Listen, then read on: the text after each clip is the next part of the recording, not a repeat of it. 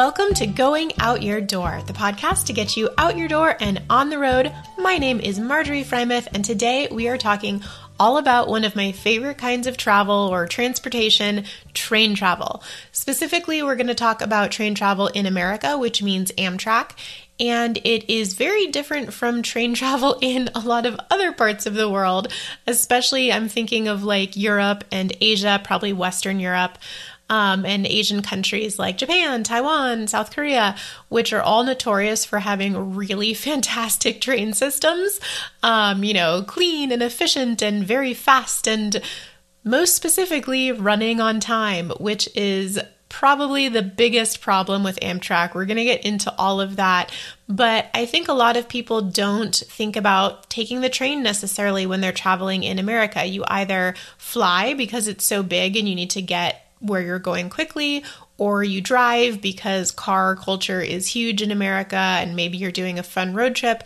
But trains are often just sort of not even considered as an option, I think, for most people. I love train travel, probably partly because I'm scared of flying, which I've spoken about before. I once took a train from Boston to Colorado, which, yes, takes more than 48 hours. I had three suitcases with me. I was moving, so I had all of my stuff basically. And I took, I spent two nights on the train sleeping in a coach seat rather than taking like a five hour flight from the East Coast to Colorado. That is how much I don't like flying. I mean, there's definitely an appeal to train travel as well for me. It's not just like it's the alternative to flying. I really like the whole experience, just the vibe, and especially being able to see the landscape and the cities outside of the window, like actually see where you're traveling instead of just you know, being above the clouds or being in the sky, like on a plane. I like that real physical sensation of moving from one place to another that you kind of miss when you're on a plane. And also, train travel facilitates more human interaction, I think, and connections. It's a lot easier to talk to people on a train than it is on a plane. But we're going to get into all of that a little bit later. So, like I said, we are focusing in the US, which means Amtrak. Amtrak was founded in 1971 as a quasi public corporation, which means that it is a public company, but the US government owns all of the stocks. So it's basically operated by the government. And its name is a squished together version of America and Track, which now that I say that is actually incredibly ironic because they don't own most of the track that they operate on, which sounds like a boring technicality, but is actually hugely important and the reason why it is notoriously delayed and unreliable. But we're going to get into all of that later. So, like I said, I love train travel. I do love Amtrak, even though it's not reliable, it's not fast compared to trains that I've taken in other parts of the world. But I've taken it almost completely across the country a few times. I've done the route from Boston to Colorado twice. That was on the Lakeshore Limited train and the California Zephyr. We're going to talk about these specific routes later on. I will say Amtrak is fantastic at naming their train routes, like California Zephyr, that's fantastic. Um, and once I took it from Portland, Oregon to Boston, that was mostly on the Empire Builder train route. So I've been on it long distance quite a few times. I also took a long train ride with my family when I was a child. At that point, we did spring for a room because we were traveling as a family and my parents didn't want little, you know, seven year old Marjorie to sit up all night in a coach car like I do now. But the more recent trips, I've only had a seat, not a bedroom or a roomette. So, yes, those overnights that I had, those two overnights in one trip, were sleeping in my seat in coach. I'm going to tell you all about that. But the reasons that I love train travel, like I said, it doesn't have the anxiety or it doesn't cause the anxiety in me that flying does.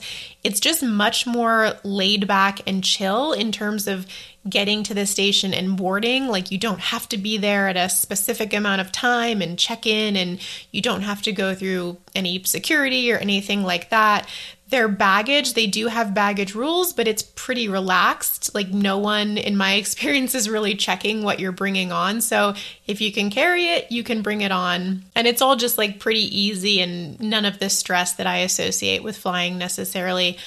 Another pro is, like I said, seeing other parts of the country, the scenery. I mean, some of these train routes go through just absolutely stunning scenery. Um, you know, the Rocky Mountains or the coasts or even like the pra- prains, the plains and the prairies. I just combined those two words um, of the Midwest are beautiful in their own way as well. And of course, it does get a little tedious looking at a lot of corn, but it's a really cool part of the country that you might not get to see if you're just flying over it all the time. It's very leisurely, like you don't feel like you're in a rush. You know that you're traveling. You definitely have that that excitement of going to a new place and seeing new things, but it's all at like a a slower pace. Um, you're really experiencing the trip and not just trying to get to the destination. I yeah, I think that's a huge part of it. You are experiencing the travel and not just getting to the place that you want to go, which is also important. And like I said, talking to people, conversations are much more common on train trips than on planes, in my experience. I think just because the trips tend to be longer. So you have more time with other people. And then in places like the observation car or the dining cars, you're sitting with other people. So it's very easy to strike up conversations. And people who take trains, generally take them because they want the train travel. Um, I mean, the East Coast definitely has a little bit of like the commuter rail and commuter trains, but generally, if you're going across much of the country, these people have chosen to be on a train. So there's lots of interesting conversations to be had there. There are definitely some cons, as we've already mentioned, with Amtrak specifically. It is nearly always delayed. I think the East Coast tends to be a little bit more reliable, like with those commuter trains that I mentioned.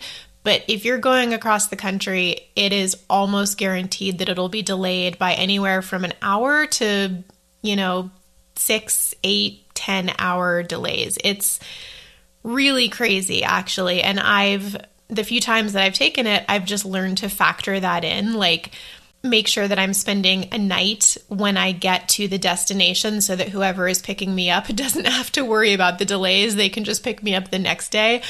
But that is probably the biggest con is just it's completely unreliable in terms of arrival and departure time. Another con is that it's just as pricey as flying. You would think like you're taking a train instead of flying, it's going to be a lot cheaper. It's actually not. Usually tickets are well, they may be a little bit less, but still comparable. I think to travel across the country, it's going to be a couple hundred, several hundred dollars. So mm, basically just the same, which is a bummer. Another con or pro, depending on how you look at it, is that it takes a long time. So it's not as convenient as flying necessarily, but I think that aspect of time can also be a pro, like we said. So pros and cons. Here are some fun facts about Amtrak. I already mentioned the name stands for America and Track. Amtrak serves more than 500 destinations in 46 states and three Canadian provinces. So, even though it's an American company, it's not just in America. They operate more than 300 trains daily over 21,400 miles of track, which is 34,000 kilometers. So, that is a lot of distance to cover. The first Amtrak train left New York City on May 1st, 1971. And speaking of the track, the Service Act of 1970 provided Amtrak with rights on host railroads and gave it preference over freight transportation. That sounds very dry. Again, it's actually hugely important for Amtrak. Like I said, they don't own most of the track that they operate on, and that causes the problems with the delays. I'm going to explain that in a little bit. I actually think it's very interesting. But first, the more important information if you are planning or considering a trip on Amtrak. You are allowed two free checked bags when you travel on Amtrak, which is really cool um, especially compared to flying. and like I said, it's much less regulated in general, so no one is really checking what you're bringing on board. You do have to like officially check your bags if you are checking them and not carrying them on, but in terms of what you bring on board, again, it's whatever you can carry basically. So that is how I moved myself and all my possessions from Boston to Colorado. I checked two bags and then I carried one suitcase and a huge backpack and a purse and probably a tote bag or a grocery bag or something like that. Uh, but it was all for free, which was incredible. That was part of my consideration why I chose to take the train instead of flying for that trip specifically. Again, I didn't want to fly, but I also thought once I add up all of these fees for the extra checked bags and probably overweight and all of that stuff, it's going to be much more expensive. Whereas all of my luggage on Amtrak was free. So that was definitely a benefit of that choice. As I mentioned, there are different rooms and different uh, classes of seats, of carriages that you can be in on the train. This does vary depending on what route you are going on. I don't think every train has a first class, but some of them do have a first class in addition to the coach class. I don't really know what the difference is there. Um, coach has always been great in terms of seats. The seats are very roomy, especially compared to airplanes, and they have a little uh, bottom part of the seat that flips up to extend the seat and kind of make it into like a bed when you recline, which helps when you are spending overnights on the train. But if seats are not your jam, you can also get a roomette, which I love that word, a roomette. A roomette is two seats that face each other during the day, but at night someone comes around and folds them down into an upper and a lower bunk. So you get beds, you get seats, and you have a little bit of privacy there. But if you need more room, you can opt for a bedroom, which has twice as much space as a roomette. It also has a sofa and an armchair and a private bathroom and sink, so that's like the full bedroom situation. You can also get a bedroom suite, which combines two bedrooms for extra room, and a family bedroom is designed to fit four people, two adults, and two children. I think that's what my family and I did when we traveled because I remember two of the beds were longer and two of the beds were very small, probably for the children. But my sister happens to be very tall and my mom happens to be very short like me. So my mom and I had the small beds, and my dad and my sister had the longer beds in that situation. And speaking of sleeping, I mentioned this a couple times. Let's talk about sleeping overnight in a coach seat. I said that the seats are actually much comfortable than what you would have on an airplane. And most of the times that I've had to do my overnights, I've had both my seat and the one next to me, which is awesome because you flip up that bottom part of the seat, you recline both of them all the way. And if you're short like me, you basically have a bed. You can kind of, I was able to curl up across all of the seats and, you know, it wasn't too bad. I mean, okay wait. it's one of those situations where in the moment you're like, what am I doing? This is awful. Why did I do this to myself? But in retrospect and in planning for it the next time, you're like, nah, it's fine. It's no big deal. I can do it. Uh, that is definitely my experience. So, would I do it again? Yes. Would I hate myself in the moment for doing it? Also, yes. Really, it's not that bad though. Probably the worst thing for me is that it gets really cold. Uh, trains are not well insulated, even when it was not the winter and I was traveling. It's just really cold at night, so you want to make sure that you have plenty of layers. That's probably what was most uncomfortable for me. It's also incredibly common to sleep overnight in the coach seat. Like, don't think that you're going to be weird for doing this. Everyone else gets a bedroom. Most trains that I've been on are full or nearly fully booked. I will, I mean, like I said, I did get both of those seats several times. So maybe like half full to fully booked. Uh, but tons of people are doing overnights in the seats. So it's not like you're stingy or weird or whatever for doing that.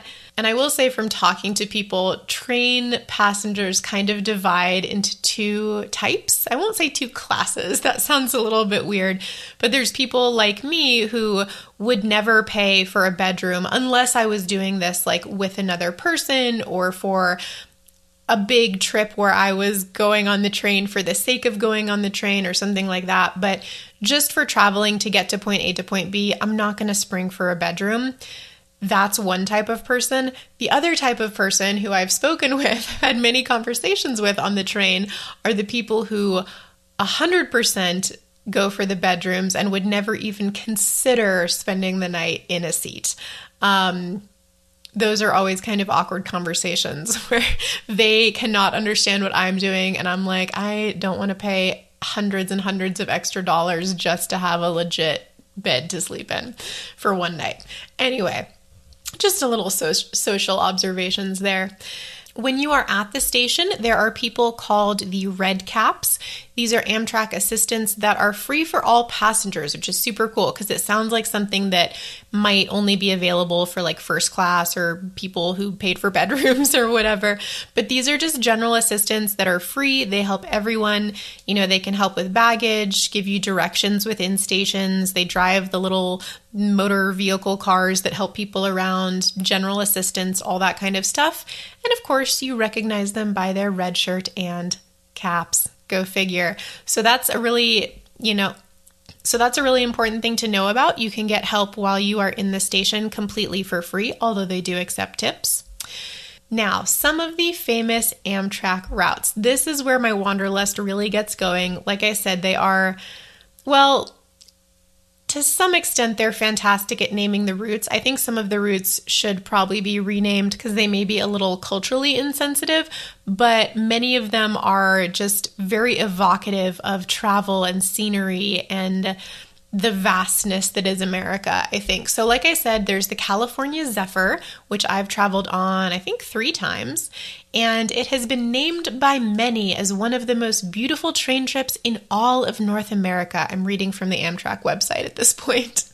The California Zephyr takes you from the beautiful city of Chicago to the city by the bay, San Francisco, over three days. It is incredible. I've taken the section between Chicago and Denver many times, actually past Denver, um, to like Glenwood Springs or Grand Junction because we go through the Rocky Mountains. It leaves Chicago in the afternoon, so you get a little bit of afternoon, evening, and then you wake up the next morning in the flat part of eastern Colorado, which is always weird because you think Rocky Mountains, you think mountains, Colorado.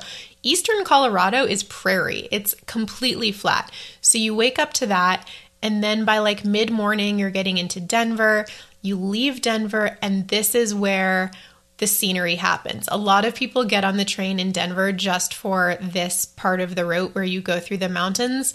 Um, there's the Colorado River, there's the climb into the Rocky Mountains, there's the aspen trees, there's the snow, depending on what season you're traveling. There are some really famous tunnels that you go through.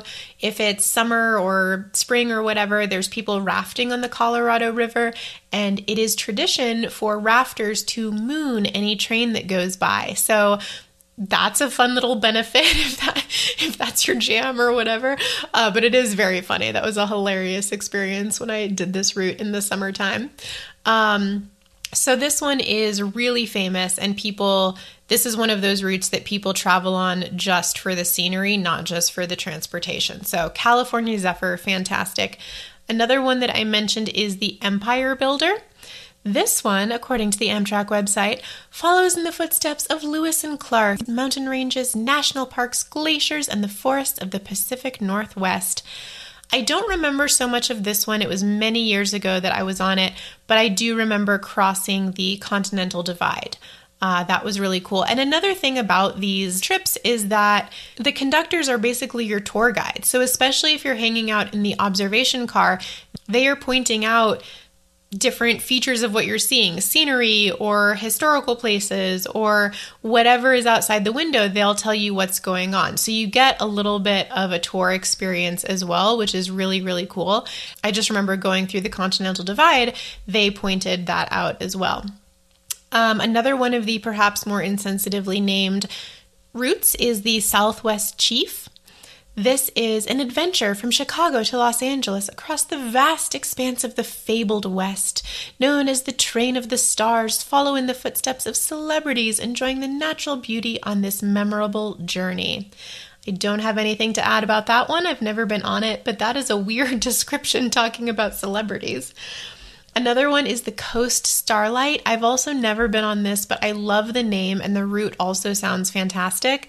The Coast Starlight provides a link between the popular cities of Los Angeles, San Francisco, Portland, and Seattle. So this one is going up and down the West Coast. And finally, the Capitol Limited, traveling the scenic farmland of Ohio and Indiana, the Allegheny Mountains, and the beautiful Potomac Valley along the B and O. I don't know what B and O is. The B and O line. I hope that's not something obvious. I'm going to feel really stupid after this. But the B&O line, the flagship service also covers such destinations as Cleveland and Pittsburgh.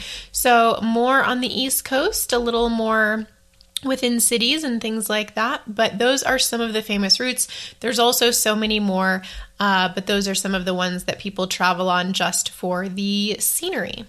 Okay, some other things to know about Amtrak. I've already mentioned a couple times the different cars, like the observation car. So there are several different cars on Amtrak trains. Not all of the trains have the same cars, it depends. Uh, but generally, there will be the cars for the seats. Usually for coach, like I said, some of them have first class as well. There are many, many, many cars for the seats. You need to remember which one you are in because when you're walking up and down the train, it is very, very easy to lose track or get confused and then have no idea where your seat is. So pay attention to that. There's also on some of the routes the observation car.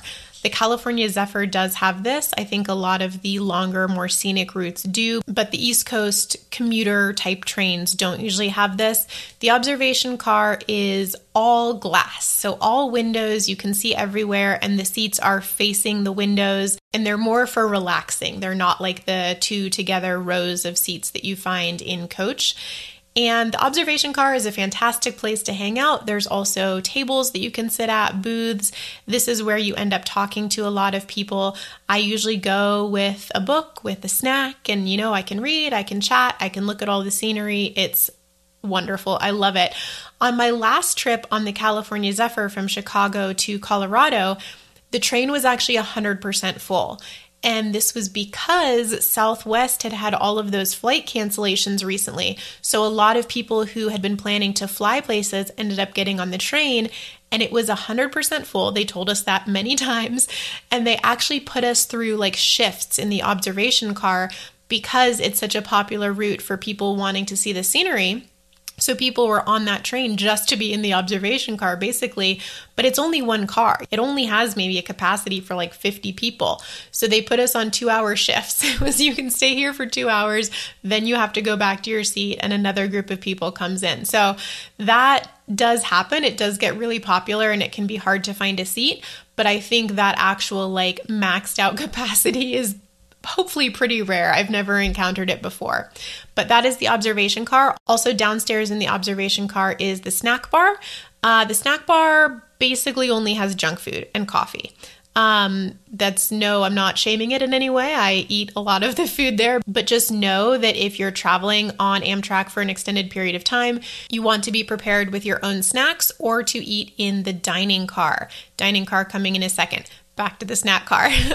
like I said, they have coffee, they have snacks. It's a lot of like chips and breakfast sandwiches and hot dogs and cup of noodles and uh, pastries and things like that. So I usually go for coffee. I get coffee there. It's horrible, but you know, whatever, you're on a train.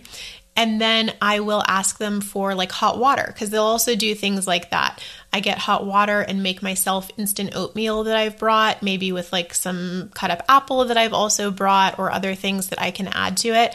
So I try to come prepared with my own things for like breakfast and snacks and stuff like that. Not that there's anything wrong with eating like a cup of noodles or chips, but just personally, that's not going to make me feel great for like a 48 hour train ride. So I do try to bring a lot of my own food. And they also give you, like I said, the hot water or ice. I had a situation where I got a really bad bug bite once on a train and my whole finger swelled up. And so I went to the snack car and they gave me a cup of ice. So they're good for snacks, but they're also good for anything like snack or food or drink adjacent that you might need. And the people who work there are, in my experience, completely friendly, uh, really happy to help, and just like super fun to talk to. So that's the snack car. There's also the dining car. I've only done the dining car one time just because it's a bit of a process uh, because there are so many people on the train. The dining car doesn't have really the capacity to serve everyone. So meals are in very strict shifts and you definitely have to reserve you have to make a reservation ahead of time for a very specific time done in like quarter hour increments and a table seats four people and so if you are traveling by yourself or with a different number of people you're going to be put with another group like they don't waste any seats in the dining car The food is also very expensive. Uh, well, no, I say very expensive. It's like a restaurant price, basically. I think I ended up paying like $25 for an entree and like a soft drink or something. And just with the whole hassle of booking and being there at a specific time, and for me, a little bit of the awkwardness of sitting with strangers, although that is also one of the benefits of it. But just the whole process I found didn't really appeal to me, so I've only done it the one time. But there is also the dining car. And if you have a bedroom, your meals at the dining car are included in the price of the bedroom. So that is definitely a benefit as well. And if you're going on a longer trip, it can be good to get some real meals in and not just like snacks that you brought and stuff from the snack car. Some trains also have a quiet car, not all of them, but this is where you can go to sit and you are asked to not talk on phones, not talk to other people, if you have to speak only very quietly, all that sort of library stuff. And the quiet cars are mostly on the shorter Amtrak routes, which is interesting. There's also, like, if the train has first class, there will be a first class car. There will also be a sleeper car for the bedrooms and the roomettes and things like that. Some trains also have a vehicle car, which allows you to bring your own car on the train, but those are only very, very specific trains. So, those are generally the different cars that you will find on a train. And now, my biggest gripe with Amtrak, other than the delays, which are not really their fault, I'm still going to get into that in a second. My biggest gripe with Amtrak is the routes. I didn't realize this until I was trying to plan my trip back from the East Coast last fall. I was like, I have this Amtrak pass. It was like two or three hundred dollars and I get 10 trips on any train, any route, you know, it's an incredible deal. I thought I'll just sort of meander my way across the country from Boston back to Colorado. And then I actually started looking at the routes and I realized, oh my gosh, I can only go very, very specific places. So the routes on the East Coast, and it, just FYI, I'm probably going to go back and forth between saying route and route because I don't really know the difference. But the routes on the East Coast do go north south a little bit because that's how the East Coast is. And then on the West Coast, there's that Coast Starlight route that goes north south. But across the country, there is a northern route, there is a middle route, and there is a southern route. So you could go across the country in the south, in the middle, in the north, but there's no north south route running between those in the middle of the country. So, for example, I didn't want to go from Chicago back to Colorado because I'd already done the California Zephyr. There weren't really any places that I wanted to stop in the middle. I wanted to go like up north and then down to Colorado or down south and then up to Colorado. You can't do that. It doesn't exist. You have to go all the way to the West Coast and then up or down and then back across to Colorado. I hope this is making sense. It's hard to explain, it'd be easier to see it, but you are very limited in where you can go via these Amtrak routes, which is kind of frustrating. I mean, of course, there are always going to be like train hubs where a lot of routes go to, and you have like Chicago is a big hub. So, you know, going anywhere, you may have to go through Chicago or something like that. But I just thought for sure that I'd be able to like go down through the South and see Texas, which I've never been to, see, you know, Arizona, and then immediately go north to Denver but I couldn't do that. I'd have to go all the way around through California and then back to Denver. And that just like wasn't feasible for what I was doing at the time. So that is my biggest complaint about Amtrak other than delays is sort of the limitations of the routes.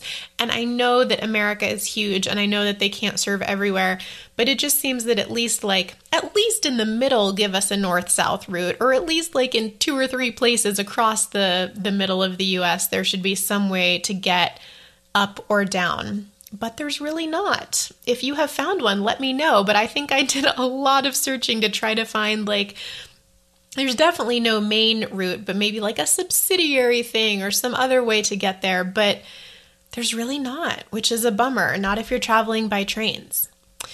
All right, into the issue of the delays. Amtrak is always delayed. We talked about this, and I did some digging into why. I was a little bit confused because on Amtrak's website, they state that they share tracks with freight trains that always get priority. Like I said at the beginning, Amtrak doesn't own most of the tracks that they operate on, so they share them with these freight companies, and the freight trains get priority. However, according to a document called Amtrak's Rights and Relationships with Host Railroads from 2017 on the Department of Transportation website, the Rail Passenger Service Act of 1970 provides Amtrak with rights on host railroads, including Amtrak preference over freight transportation. So, according to this official act in 1970, Amtrak is supposed to have rights over the freight trains. But on Amtrak's website, they said they don't have rights over the freight trains. I was very confused. Further, this document says rail passenger transportation provided by Amtrak has preference over freight transportation in using a rail line, junction, or crossing. A host may seek to have the preference modified by demonstrating that providing preference, quote, materially will lessen the quality of freight transportation provided to shippers but no host has sought to demonstrate this. So a freight company could say, like, well, it's going to hurt our whatever we're transporting to our customers, so we need to have preference over Amtrak.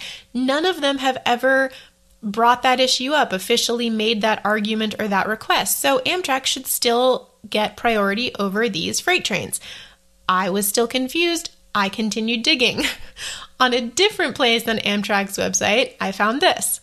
By law, only the Department of Justice can enforce Amtrak's right to preference over freight, and it has brought only one enforcement action against a freight company in Amtrak's history 40 years ago.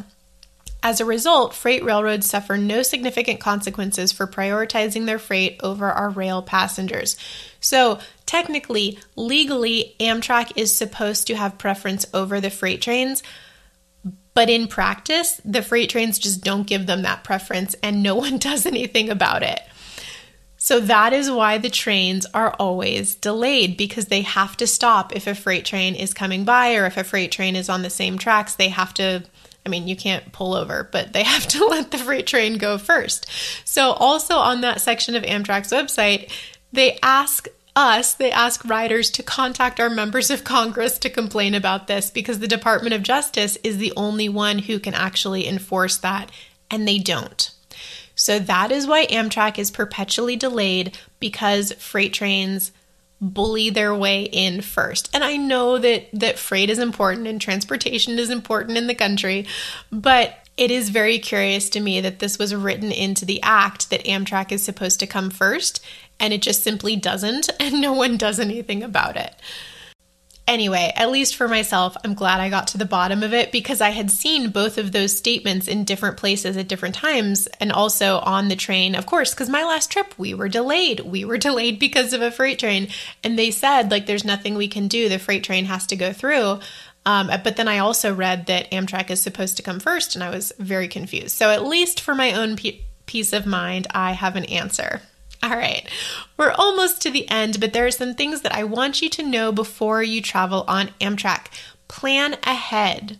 We've spoken a lot about plane tickets and how to try to get the best deal, and how there's not necessarily a specific amount of time out from your trip that you should buy your ticket to get the best price because ticket prices fluctuate quite a lot.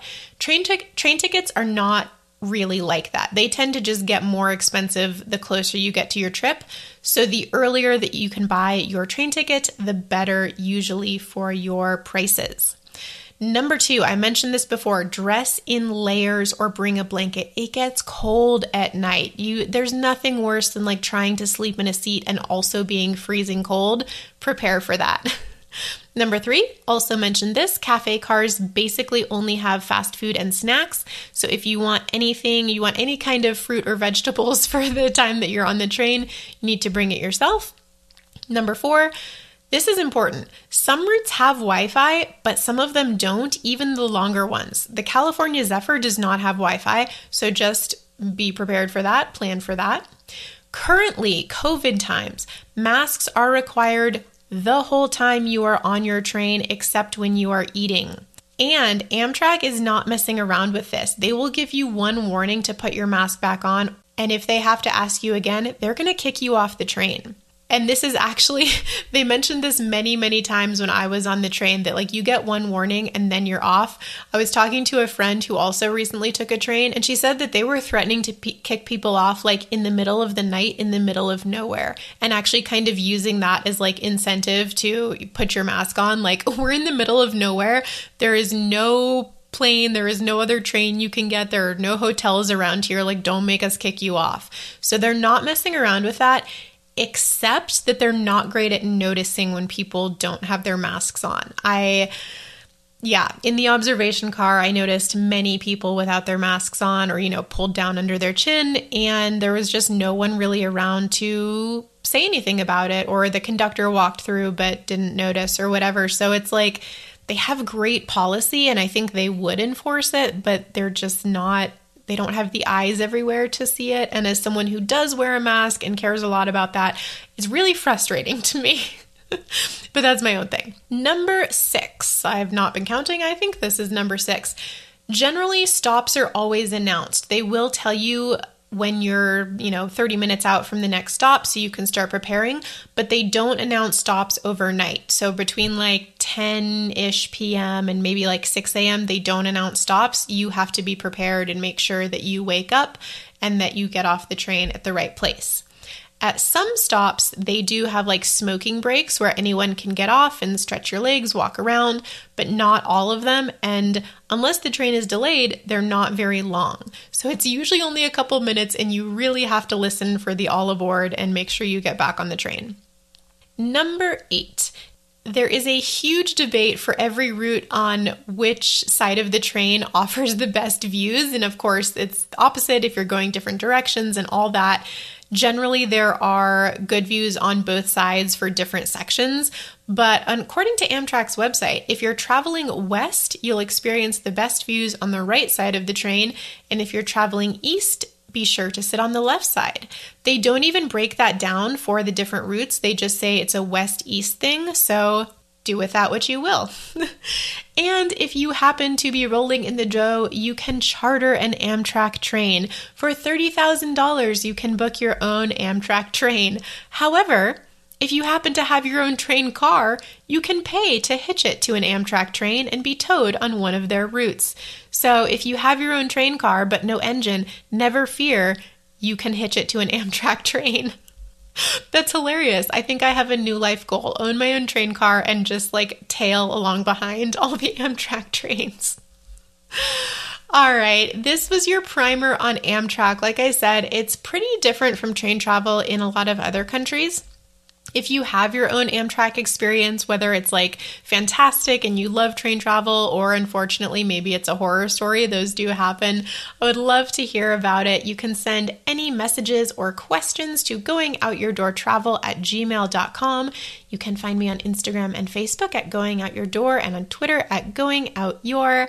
Let me know if you have any upcoming train travel planned. I would love to hear about it, and I will talk to you next time on Going Out Your Door.